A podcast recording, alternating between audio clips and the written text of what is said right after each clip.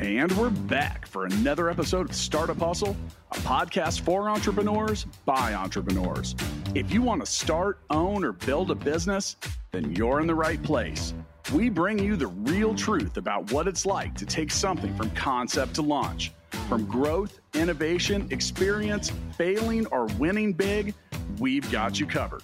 So let's get down to business with another episode of Startup Hustle, brought to you by Fullscale dot i o.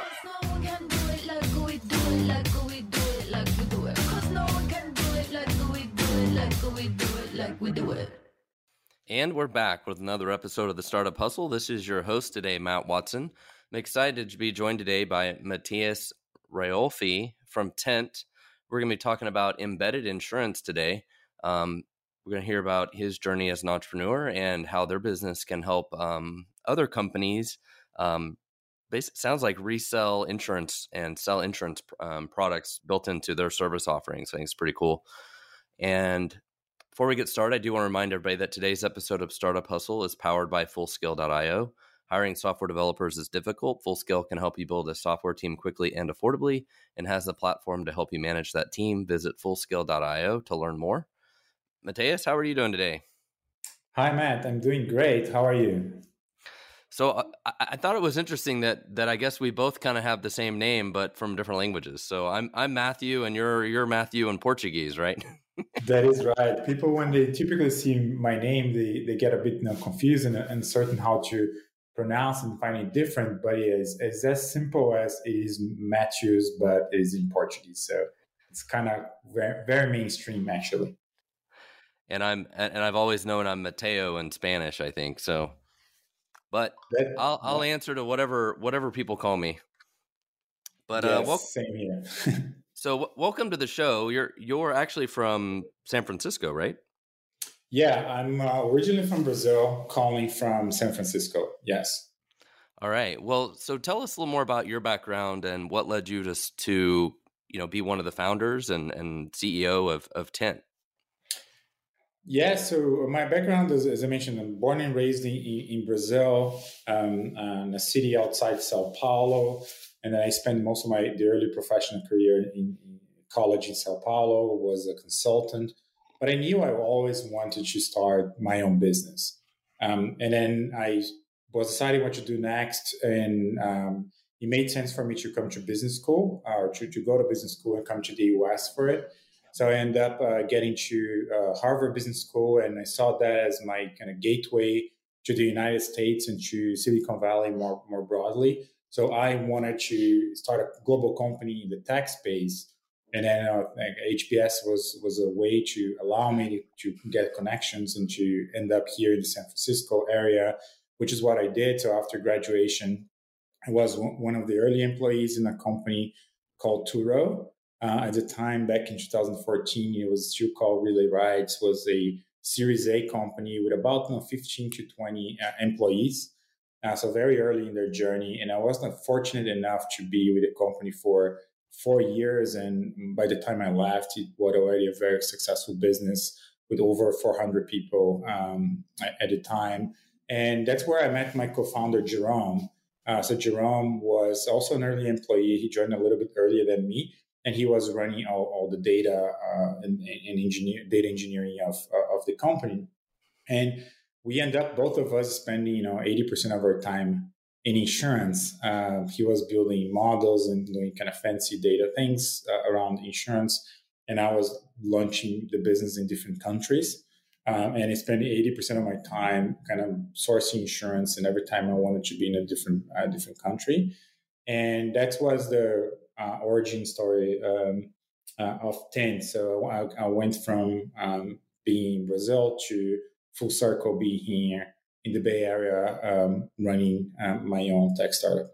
So for those who aren't familiar, Turo is the company that allows somebody like me to rent my sports car for the weekend to somebody else that wants to rent my car, right? It's like a car sharing program. It is, it is absolutely. So an easy way to think about it is an Airbnb for cars, right? It's the idea that you can share your cars with others, but you can also rent cars from any individual uh, now in many different countries. So the time that was back in fourteen, the sharing economy wasn't as big and mainstream as today. Even companies like Airbnb and Uber were relatively small startups um, at that at that point. So it was very interesting to see the evolution, not only at Turo as a company, but the sharing economy uh, more broadly. Well, so what I love about your story, and a lot of entrepreneurs go through this, right? They work in a specific business, specific industry, and they find pain points. And then they decide to go out and start their own company to solve those pain points, right? And for you, that pain point was seeing how difficult it was to find insurance for this type of car rent, you know, car sharing service, and then trying to find it in all these different countries, right? I mean, is, is that a fair statement? It is a fair statement. So you, you're absolutely right that the we've suffered the pain point, both my co-founder and I. And um, so we what Tint was the product that we wish existed when we were working uh, at Turo. And I do agree that that's a, that's a, that's a very good sign that the entrepreneurs and founders are into something, because it means that they spent a lot of time thinking about the problem. They suffered. They already had to find some solutions themselves to uh, execute uh, in, in what they're trying to do. So there's a very there's a higher chance that they can actually empathize with the customer, and especially in the early days when there's not a lot of data, not a lot of signal, that you have to be based a lot in intuition and any any knowledge. That now that, that tends to be a high a good signal of uh, or a good, good signal for, for startups. Yeah, I worked at a one of the first jobs I ever had was was at a uh, a company that resold concert and sport sporting event tickets. It was a company called Ticket Solutions, and mm-hmm. um, one of the things that, that they did is they they sent hundreds of FedEx and U P S packages a day, and they noticed that like dozens of them a day would be delivered late or whatever, and they should get refunds mm-hmm. for all of them. And actually, the guy who who owned it, you know, recognized that problem, and then we built some software to audit all the labels to get refunds.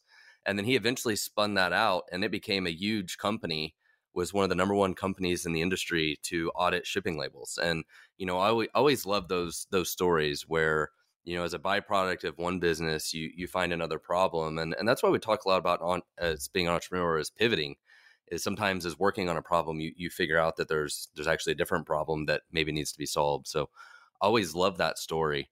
And so from, From your guys' start for Tint, you know, what was the original problem you were trying to solve? Was was it had to do with car insurance, or or was it a more specific thing that you were, or more broad thing that you were trying to solve? Yeah, so for for Tint, we were trying to solve the, the problem that, uh, or was it still the same vision, which is, you know, helping companies like Turo to create and launch and succeed Uh, in like you know, in, in launching their uh, embedded insurance products, right? Which means like insurance and protection products, they are a feature of their car business. Uh, so if you think about in the Turo example, whenever you want to rent a car, so suppose you're coming to, uh, I, I'm I'm I'm traveling, I'm gonna rent somebody else's Porsche nine eleven. Uh, I'm offered in the checkout an option for uh, an additional uh, value to protect. Uh, protect myself against any damage that may happen to this car, right? And Turo can give you different packages um, and making that happen. So like very similar to how, how car rental companies do, but obviously Turo does in a, in a much better way, less pushy, with a fair pricing that is not adjusted to the risks. But but the idea is like, you know, we um, we had the vision from the beginning that we want to support more companies to do exactly that, and not have as much of a painful journey as we had when we were trying to do um, it ourselves. So we had the vision, we had the big picture, but obviously we are now four and a half years down the road and we haven't built the full journey yet. It's a very big and an ambitious journey. So what we did is like at the beginning, we, we try to focus more on problems we knew at Turo, more focus on analytics, more focus on kind of the data aspects of this problem. And over time, we started to build more and more of the of the uh, of the blocks, right? The building blocks that are required to eventually be able to power any tech company in any space to create their own embedded insurance products. So today, do you focus on specific industries? like specific verticals, specific kinds of things? Our platform is horizontal in a way that it can support any vertical. So today we have customers in over ten different verticals, from um, crypto deposits to uh, shipping to to car car uh, car sharing. But we do have a we have a special focus today in shipping. So all use cases that relates to shipping goods, uh, uh, uh, like in country, mostly through trucking. Um, we and we also have a good big focus in vacation rental. So all the use cases around sharing your property uh, for uh, like in Airbnb or Vrbo or those platforms. That's another use case that has has uh, gotten big for us. And our customers typically they are tech platforms. They are venture-backed um, startups from we see you know starting at Series A, B, all the way to some uh, kind of public um, companies. And, um, and what they all share in common is that they can see ways that insurance or protection more broadly can help their customers now can can remove some intrinsic risk of their core business, so their customers can trust them more and convert. convert better, right? So the example of Turo, imagine there was no insurance.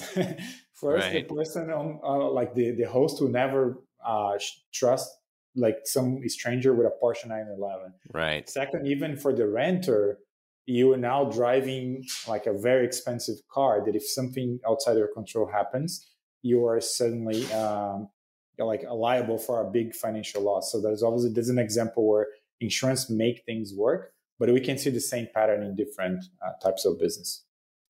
So is the, the key to your guys' platform dynamically figuring out what those insurance rates are? So it's so it's not like, oh, you're renting a car that's worth forty thousand dollars and the rate is always, you know, one hundred dollars a day or whatever. I mean, is, is the key to what you guys do being much more dynamic and how you figure out what those rates should be? Yeah, so one the the big transformation that is that is happening, right? So I think one things I learned uh, I learned about startups is that your chance of success increases um, exponentially when you uh, connect yourself to a big trend, right? There's something big happening, and then you are just kind of part of this this this movement or, or this phenomenon. And in, in our case, the big trend or the big trend behind embedded insurance or embedded finance more broadly is this idea that you know, all those tech platforms are generating so much data uh, about their customers. How, you know, again, going back to the tour example, how uh, people use cars. Are they first-time users? Age, like, like what kind of car? Diff- many different facts. So platforms are creating this trove of data that you know, a traditional insurance company doesn't have, uh, and they own the customer, right? So they have already paid to acquire the customer. The customer is already using the core business of, of, of that company.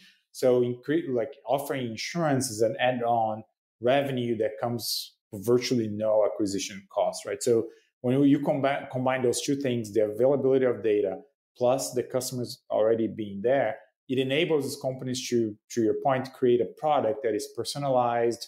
It's much more relevant to their audience that not only has a higher conversion as a insurance product, but it kind of catalyzes the core business, right? So Turo converts better, like is, uh, or if you think about the shipping, right? So you're buying a sneaker and a sneaker costs two thousand dollars. Well, ideally you have some protection that if something goes wrong, if the item is damaged, you're going to get paid to the full value uh, of the, of the merchandise. And I think we can, again, see that happening all over Um, many kind of different industries use cases. Think about how Tesla is creating their own insurance.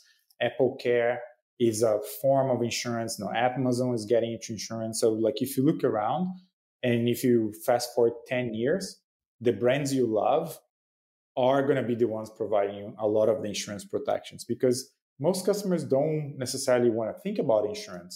And if that protection can come with the things they love, that is a better, much better user experience than if you have to download an app and think about it and have to go purchase it separately. So when somebody uses your your platform to provide these insurance offers, so like say shipping, you know, I, I sell shoes or whatever, and I'm, I'm like as you said, mm-hmm. uh, who who is actually the underwriter if those shoes get lost and it's a two thousand dollars claim? Is it still the business owner that somehow it, it becomes liable, or your guys' platform, or is there still a third party and, you know, insurer that, that carries that, or? Yeah. In, in our platform, our customers can choose how much of the risk they want to take. So if they tell us that, no, I don't want to take any risks, then we will find um, jump right underwriters. So our platform works as a, as a, a marketplace. So we have underwriters, and then they we will match the best underwriter with the, the risk that, that you are offering as, as a platform.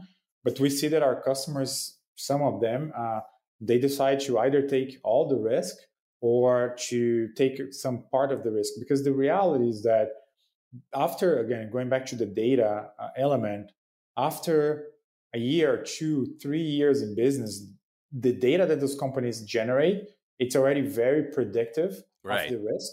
So if they do it well, if they monetize it well, they can create programs that are fairly profitable, right? So some of our customers are like, yeah, I'm doing all the work. Why would I transfer this risk? But no, depends on the strategy of each each company. But our platform is designed to give them the option to choose how much of the risk they want to take. But and your company is never the underwriter. You you guys you guys never have to carry that risk. We are not. Yeah, we are. We see ourselves as, as the as the platform and the the orchestrator of, like, you know, making sure that things are working. So we see ourselves more like Stripe that uh, than uh, a bank or an insurance company. So I would imagine the hardest part of this is trying to match some of the weird things that people want insured to these underwriters, right? Like, how do you, how do you how do you convince an underwriter, you know, how much how much how much uh, risk there is and what, what the price should be for, like, somebody borrowing a Porsche, right? Like that that seems like a kind of a hard thing to do until you've got a lot of data, like you said.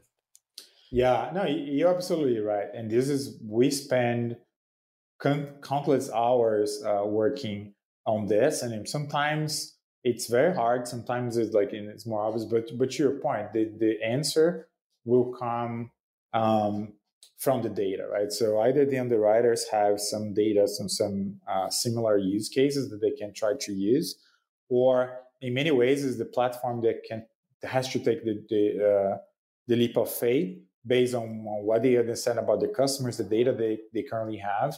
And then, because the key, the, this uncertainty you're talking about is especially true in the beginning.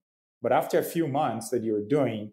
you have enough data to say, oh, this is priced too high, too low. How is the conversion going? And again, we build our platform with tools, with, with that in mind, with that uh, kind of change and experimentation in mind, so that our customers and the underwriters, they can have the tools to make those adjustments uh, when the time come. Like, what we learn is, like, we want to have both sides, right, of this platform happy, uh, because if one side is making money, the other isn't, it's obviously not a sustainable relationship. So, but if it goes back to to the data.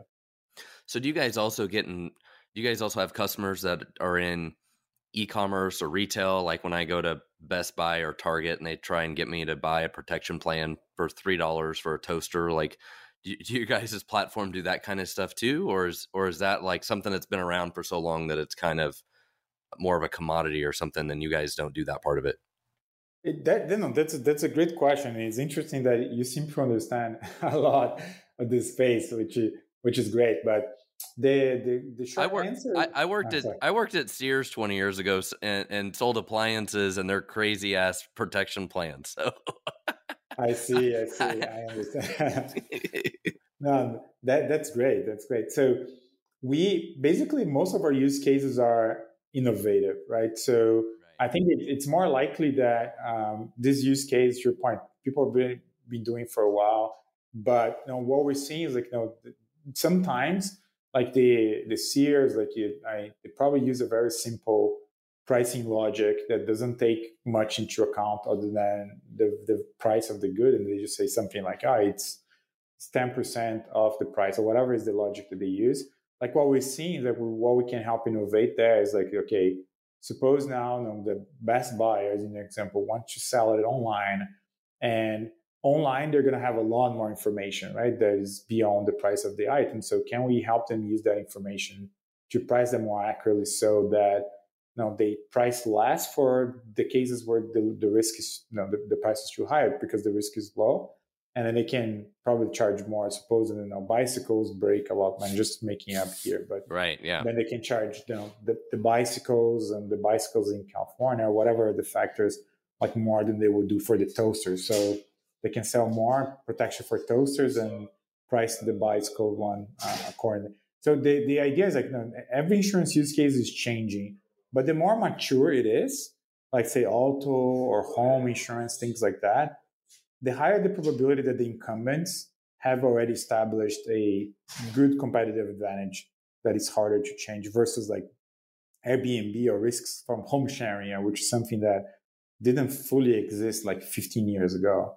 Whereas auto underwriters have been doing that for probably eighty years at this point. Well, I do want to take a second to remind everybody that finding expert software developers doesn't have to be difficult, especially when you visit full scale dot io, where you can build a software team quickly and affordably. Use the Fullscale platform to define your technical needs and then see what available developers, testers, and leaders are available or ready to join your team. Visit full scale dot io to learn more. Yet at Fullscale, we've worked with a couple different um, local companies that do insurance that, um, you know, like Medica- Medicaid Part B or like um, mm-hmm. some other kind of insurance platforms. Another customer that does like pet insurance. Mm-hmm. There's a, it seems like there's a there's a lot of technology and innovation going on in the um, the insurance space. There is there is even a, a name for this, which is called InsureTech, right? Which is the intersection between insurance and technology. And now, if you go, there's a there's a conference called InsureTech Connect in, in Las Vegas, and is now attended by tens of thousands of people. So definitely, InsureTech has grown to be a major part of the, uh, or at least growing part of the insurance industry. And the the, the incumbents they, they understand that, and they're all, you know, trying to do some uh, make investments and trying to change some of the ways they do. What we do think we find exciting is that, and going back to, to embedded insurance, this is a space where, say, Airbnb, Uber, or the, the tech platforms have a, a lot of advantages, right, in how they can do things. And they're creating something new that wasn't possible before their core business, before their marketplace even existed. So that's why we see it kind of, and the, the pace in the insurance industry for innovation, it's getting faster, but in an embedded, it's very fast, because then you can, you're working by the speed of the tech platforms and trying to match that with the speed of an insurance industry, but you, you can move faster. So it sounds like most of what you guys do is is probably kind of more one-off, like transaction or event-based, or do you guys also do like reoccurring insurance, like home insurance or car insurance, health insurance, any of that kind of stuff?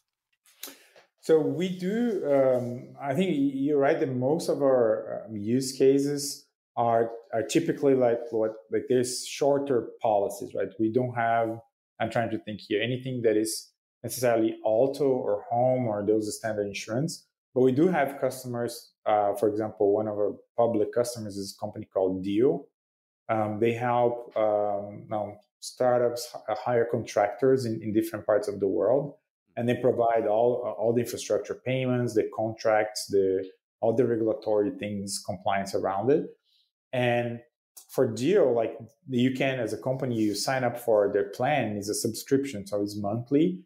And we we help Deel create what they call Deel Premium. So the idea is that you pay extra for like a premium uh, tier service, and that comes with a um, protection, right? So if if If there's anything goes wrong on the contractor relationship, Deel will compensate you up to a certain uh, a certain amount for misclassification risk, for things like that.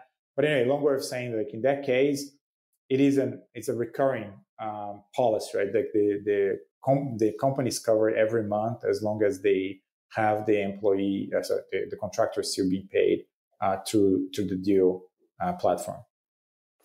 Yeah, I think it seems like InsureTech is still really, really far behind tech tech wise compared to some other industries.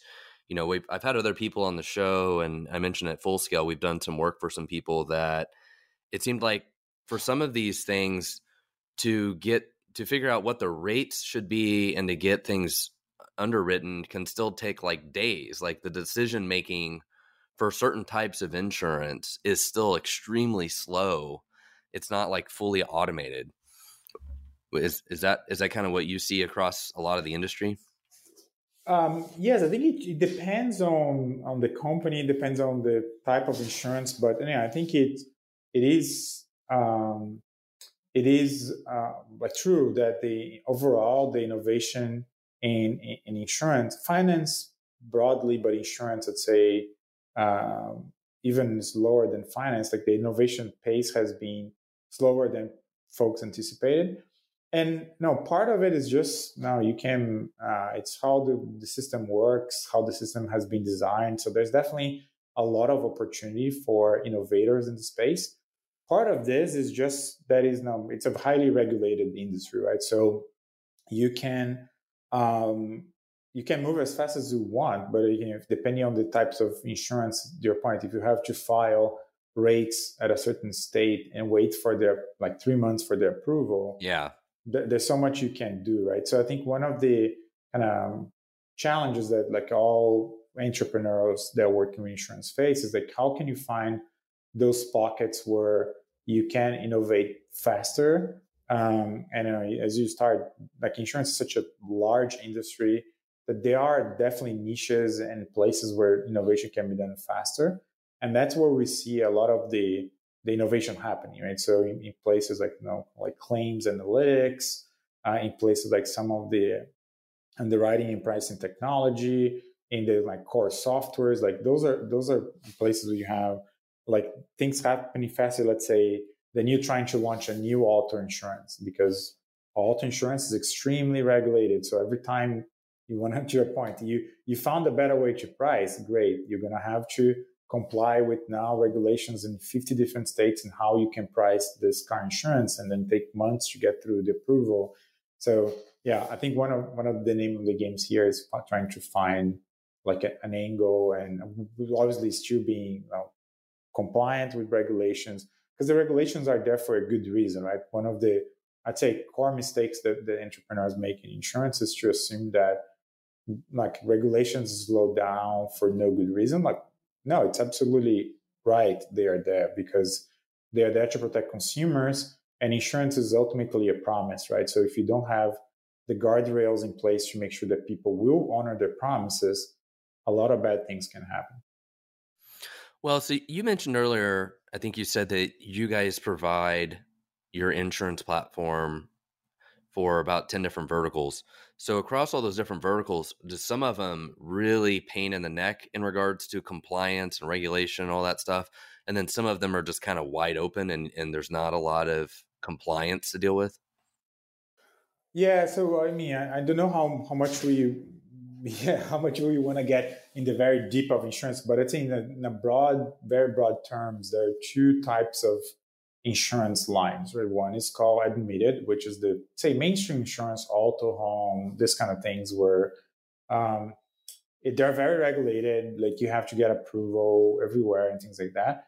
And they are more, and for every kind of more of the innovative types, let's say the risks from Airbnb, right? The, the home sharing risk of sharing you know, your, your home with a, with a stranger, like those are typically places that is called surplus lines. So like those are, kind of they can they can run with less kind of let's call it oversight because they admitted market. So if you go to Progressive, if you go to Geico and you want to get insurance for this kind of things, they will say no, like that doesn't fall under my kind of normal business. So for that kind of use cases is less there's less oversight. So you still you know you, you have you know the the basics are in place, but at least you can have some some streamlined innovation.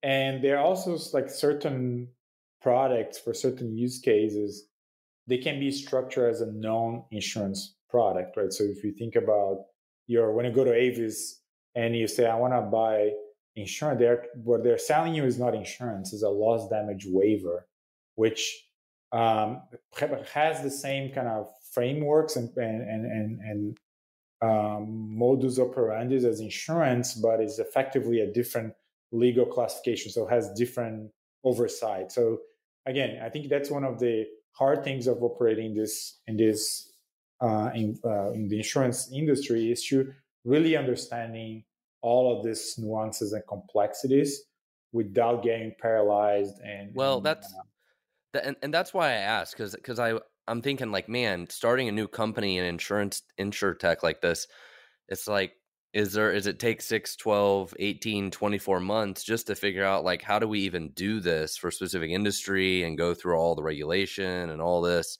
versus like, you know, doing insurance for shipping sneakers seems like a pretty easy one compared to, you know, home, home insurance or car insurance yeah. and some other things.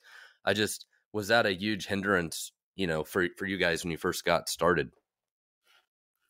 I, I think you, you summarized it well. So some kind of those, those insurance or protections are a lot easier, right? So if you're on, on the hook for uh, shipment that it's going to take two days and the maximum loss, it's one hundred dollars or two hundred dollars. It's a much easier use case than if you're insuring some auto liability that potentially is some bill that will be paid for the lifetime of, of somebody and costs millions of dollars. So I think your intuition is absolutely right. So that's one of the things I mentioned about the, the ability of knowing the space and kind of being able to find those pockets.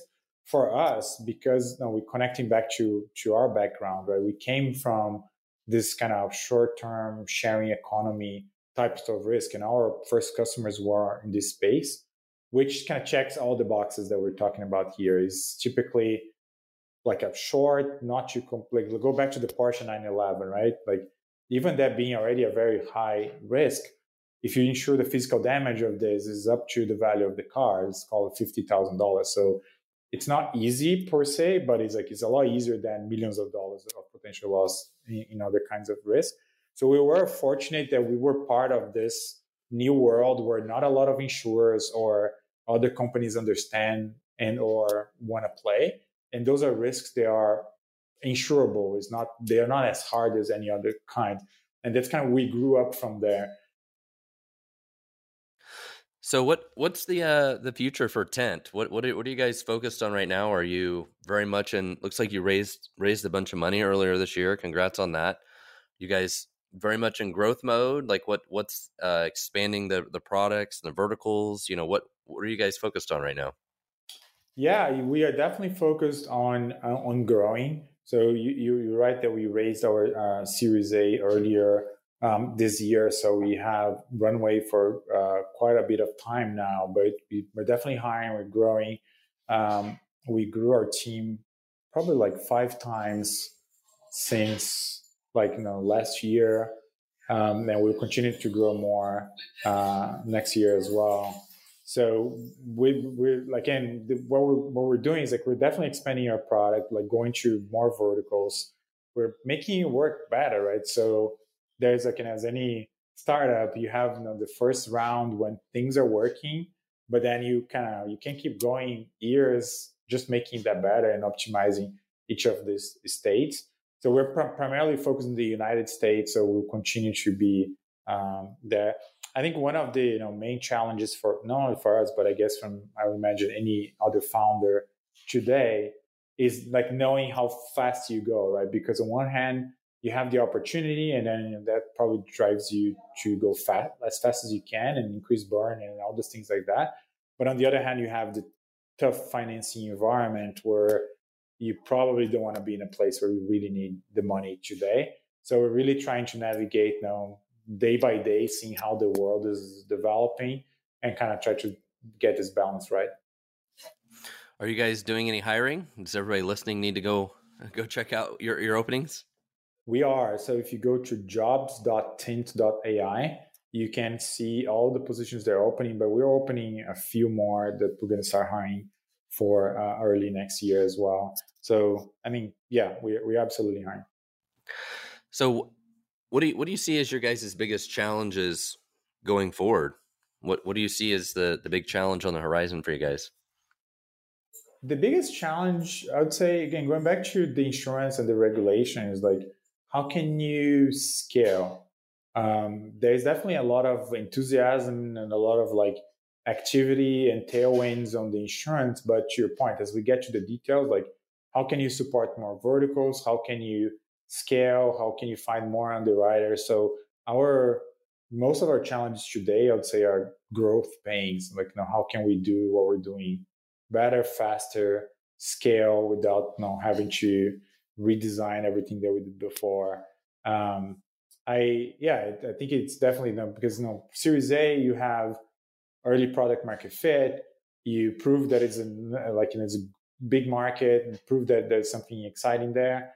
But you know, by Series B, right, you need to now show that you have no longer like a good product, but it's, you have a fully functioning company that is ready to go to higher scales, and that's definitely where we are in, in our journey. Well, um, remind everybody that today's episode of The Startup Hustle was brought to you by full scale dot io. If you need to hire software engineers, testers, or leaders, Fullscale can help. We have the people and the platform to help you build and manage a team of experts. When you visit full scale dot io, all you need to do is answer a few questions and let our platform match you up with our fully vetted, highly experienced team of software engineers. At Fullscale, we specialize in building a long-term team that works only for you. Learn more when you visit full scale dot io. Well, I've really enjoyed having you on the on the on the show today. Um, one thing I like to do is, um, as we round this out, is do you have any, any other kind of final tips for other entrepreneurs out there? It could be about about anything, about you know being a business owner and an entrepreneur. My tip is something that we we we luckily had, and I didn't know that was very important. And and looking back, I think it is is mission critical. Is like having grit. Um, I cannot stress how important it is for founders to have grit. And um, and if you can figure out a way to just just keep going, regardless of what happened, and you know, find a way to not like not not even like not run out of money, but keep finding creative ways that you can keep going, having the fire, keeping the, like you know, the fire burning inside, you will find a way. Um, and eventually, you know, you find kind of growth paths, and you kind of find the next chapter, unlock the next chapter of the story. Like it took us at least two years to find a good, you know, traction, to see things starting to to click. And we've been doing that for four years and a half. And we're far, far, far from being, you know, where we wanna we wanna be. But I think for us, like the main lesson so far was that like we could, and I think many others would have stopped, um, and we didn't. And I think that's something that, you know, if you can, you hear this startup advice all the time. It's like Paul Graham's, like from Y Combinators, like be a cockroach, impossible to kill. And it sounds like, you know, a, a little bit too vague, but it's incredibly true in the founder journey. Yeah, at some point in time, you you just you've got to be very passionate about what you're doing, and. And it's that drive every day that, that gets you up every day and keeps keeps fighting the fight. And, you know, it's it's a never ending sense of of problems. And one, one of my one of my favorite all time quotes is from Mike Tyson. It's like everybody has a plan until you get punched in the face. And yeah. uh, it it feels like as an entrepreneur, you know, you got to have grit because you just get punched in the face every week for some some stupid reason that you don't see coming. So absolutely. And you get punched many times. And it's your point. If you're not passionate, it's going to be ha- hard to keep the fire going. Yeah. So, you know, the related is pick something that you are passionate about, a cause you care, that you really want to be solved, because that's kind of one of the ways you can keep that, the grit and keep going. Awesome. Well, thank you so much for being on the show today. Again, this was Mateus Riolfi from Tint, which is T I N T dot A I. Um, you can check them out. And uh, well, thank you so much for being on the show today. Thank you very much, Matt. I really appreciate our chat, and thanks for having me. All right. Take care. Startup Hustle's brought to you by full scale dot io, helping you build a software team quickly and affordably. Make sure you reach down and hit that subscribe button, then come find us on Instagram.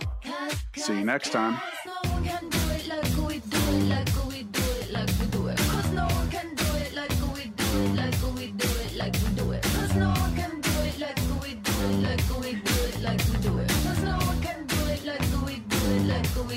Like we do it.